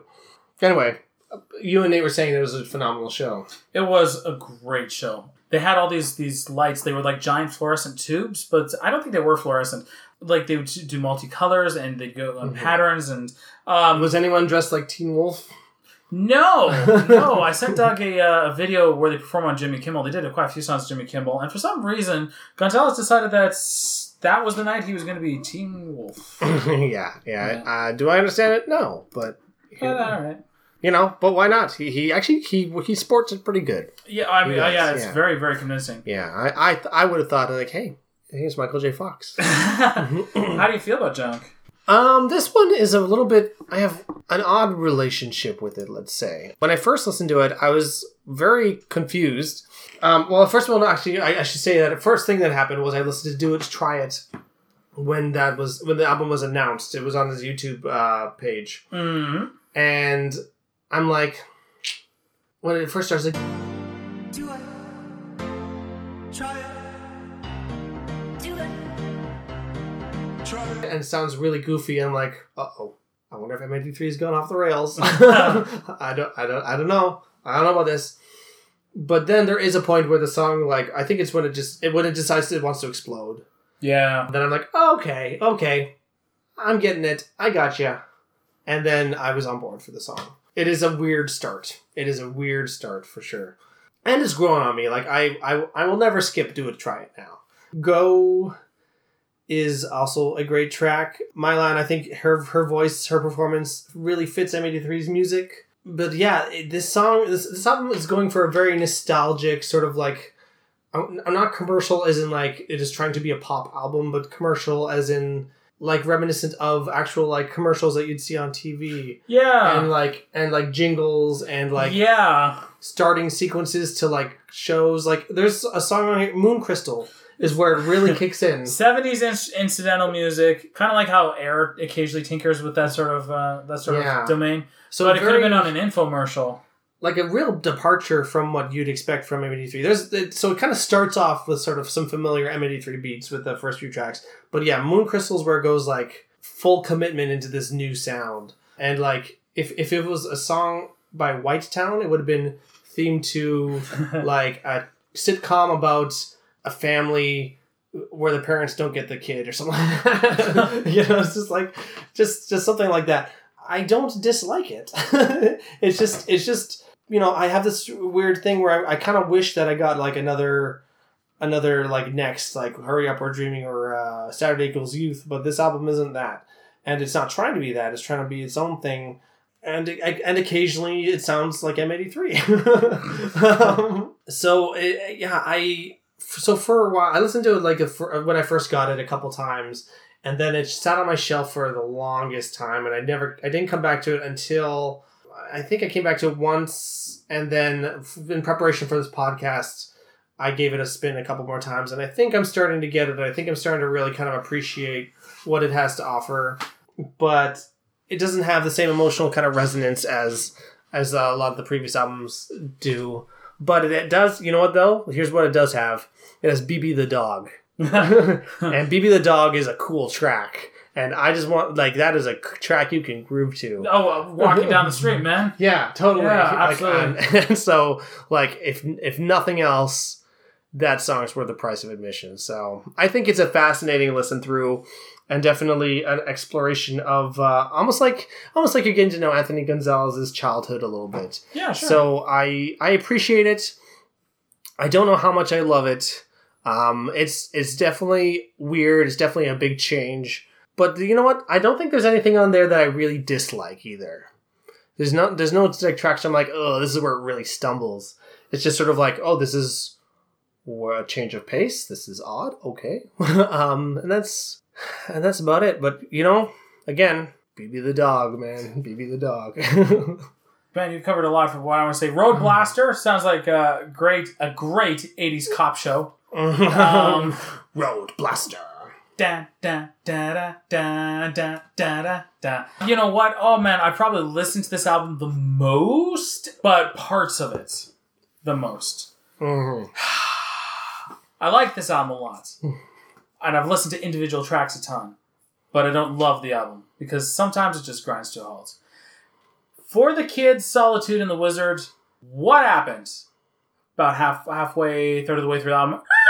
Oh my god. Uh, Oh, yeah. Okay, now Solitude, I will give a bit of levity to because at the end it's got an orchestral sort of build up and a big a big finish and stuff, but then it just goes right back down into the Wizard again. Having those three tracks, bing, bing, bing, right there. Oh my god! I usually wind up skipping from Moon Crystal right into Laser Gun. Laser Gun, by the way, is a great song. I love Laser Gun.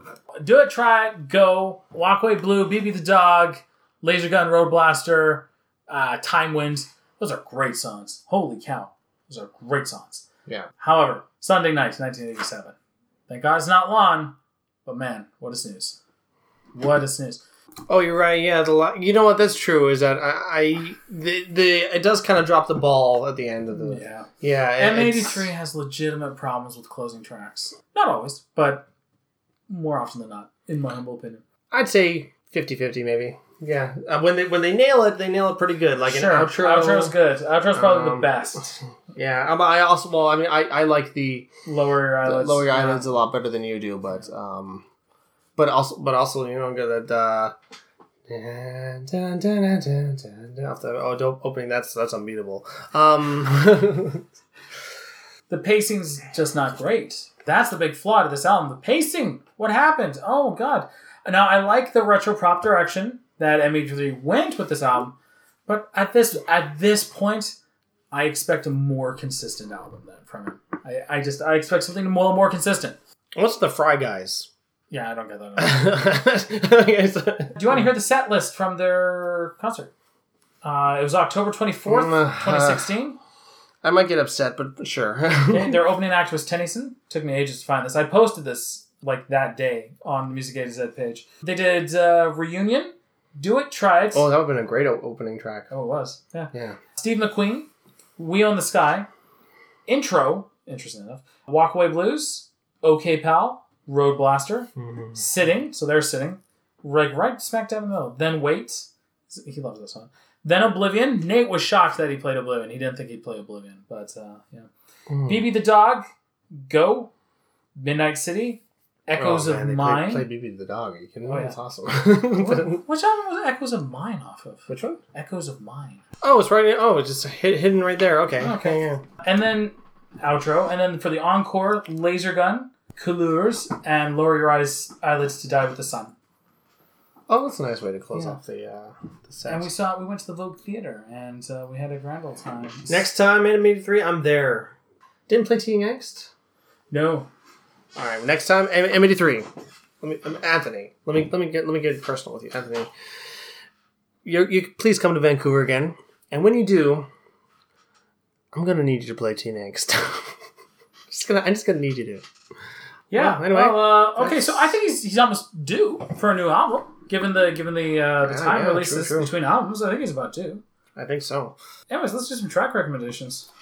Sure. You know, this is actually pretty pretty tough. I'm not gonna lie, because there's so many tracks that I genuinely genuinely love by M83. Uh, picking three is tough. Okay, I'm gonna try and represent the different. Um, I'm going to try and represent the different eras, let's say. Uh, I'm going to go with Kelly off of the first album, M83, because, um, you know, it's it's just a really good sample of that really raw electronic stuff that is going for. Like, there's this robotic voice kind of uh, just, just saying stuff, and then there's this really, like, harsh, like, heavy beat electronic stuff going on in the background a very interesting contrast, and um, really n- nicely. I don't know, just it just really captures that that sort of that really harsh sound they're going for at that time. Fully, fully approved from uh oh from before the dawn heals us how how do i pick one i'm gonna go with a song that probably made me that probably started me down this M83 rabbit hole the one that kind of kicked it off uh, which is teen angst um i just love the harsh synthesizers in the beginning just the way that the the the sounds almost like are layered perfectly but also kind of contradict each other. Um, and also then there's that sort of choirish voice and it just it just captures this really this sort of weird desperation and, and it's sort of haunting and exciting at the same time. It's it's such a really cool track. Um, and i just i i do love it. I really do love it. Oh, oh man what am i gonna do here? I don't know. I'm gonna go with claudia lewis. Nice. do you know why? Oh yeah, Dusty, you gotta put that some of that uh, some of that bass in there right now.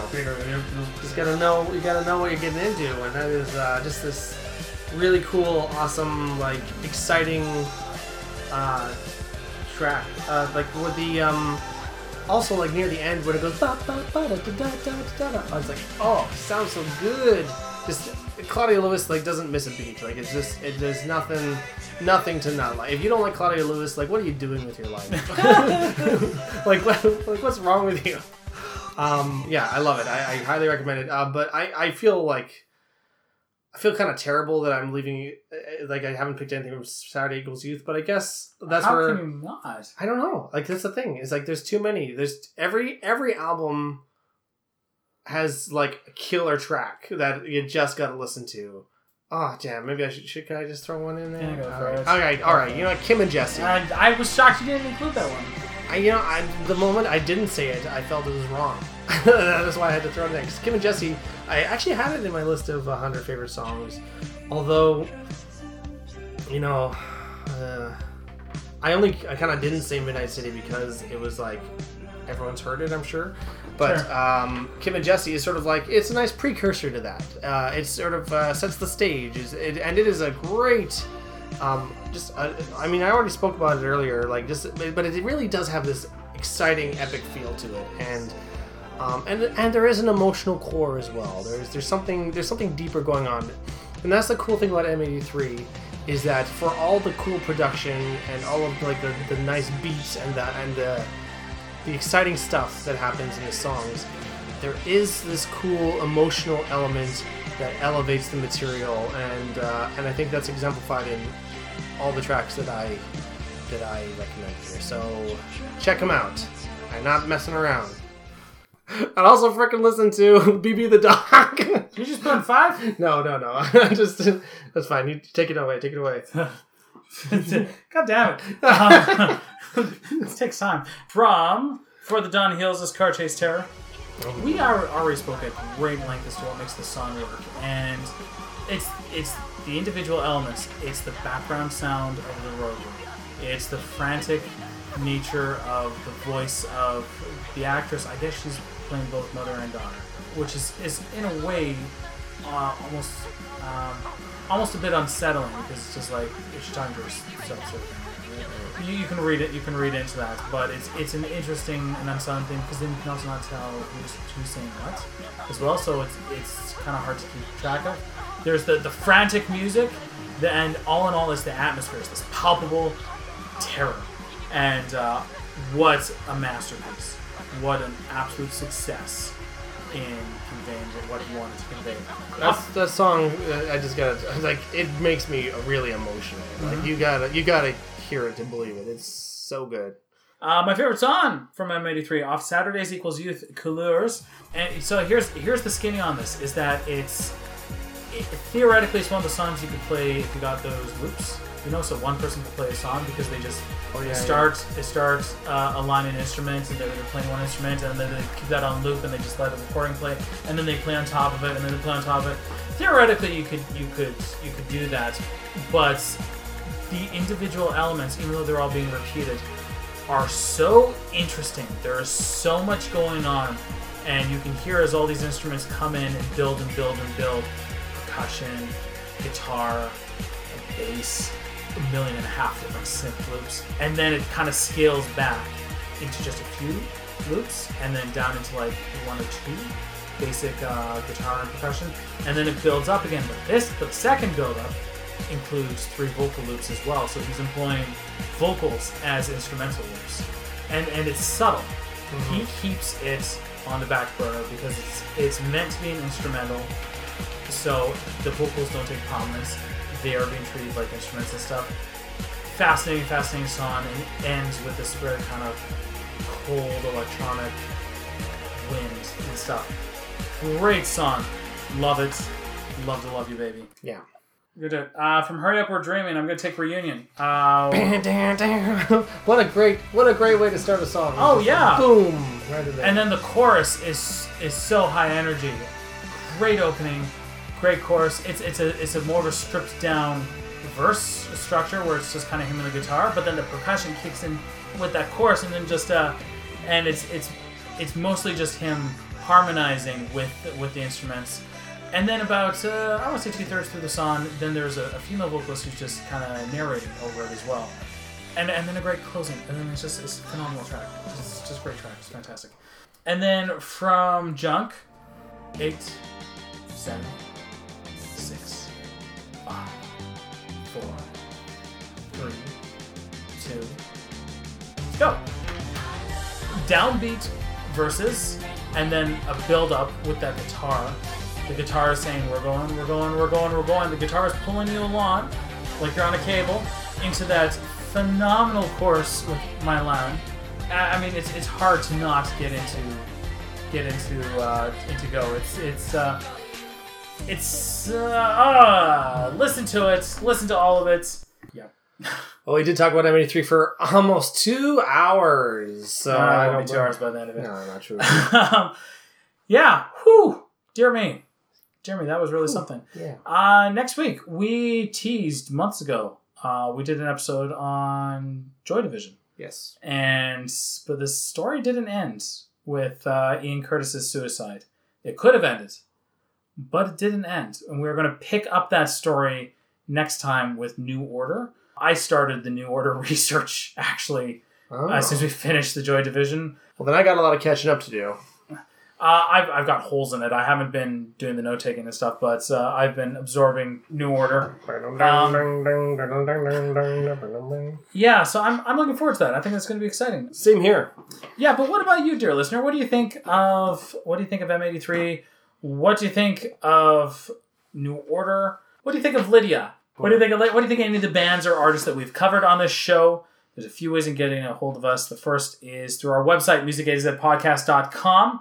Go there, check it out. You can see the show notes, find all the ways of contacting us, read up more about us, etc., etc., etc. Or you know what, you can just scope us out on iTunes or Stitcher. We're on Stitcher as well. Just uh, look for Music A to Z Podcast.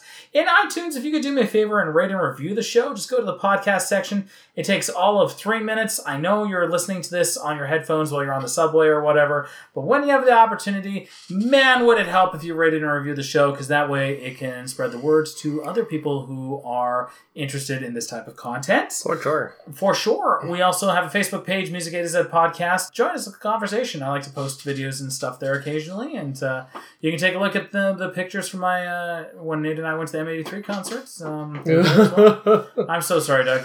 The videos aren't there, which means I delayed the videos without having backups of them. It's too bad. It's too bad. I also have a, uh Twitter account at Music AZ Podcast at Music AZ Podcast, where you can go and tweet up a storm to me and check out our tweets whenever we do go to concerts. I'm going to the Metric concert in April. Oh, cool. So yeah, so I will probably be live tweeting through that show as well. Stay tuned, April 2019. Great. You can find me, DougJCFerguson.com, but that has not been updated in probably 19 years. But uh, go to YouTube, moving underscore pictures. Uh, check out Beast Wars Wednesday or uh, any of our movie reviews or game reviews and stuff like that. I'm always I'm always hard at work getting that YouTube page up and going. So please check me out. Uh, I, I I slave away for hours just for you. It's very kind, Doug. Yeah, yeah. Check it out. Cool. Anything else, Captain? No. Cool. I'm going to close this out by saying Music A to Z podcast is hosted by Stephen and Doug Ferguson and is produced by me, Stephen Ferguson. You should check out our other works at dougjcferguson.com and stevengcferguson.ca.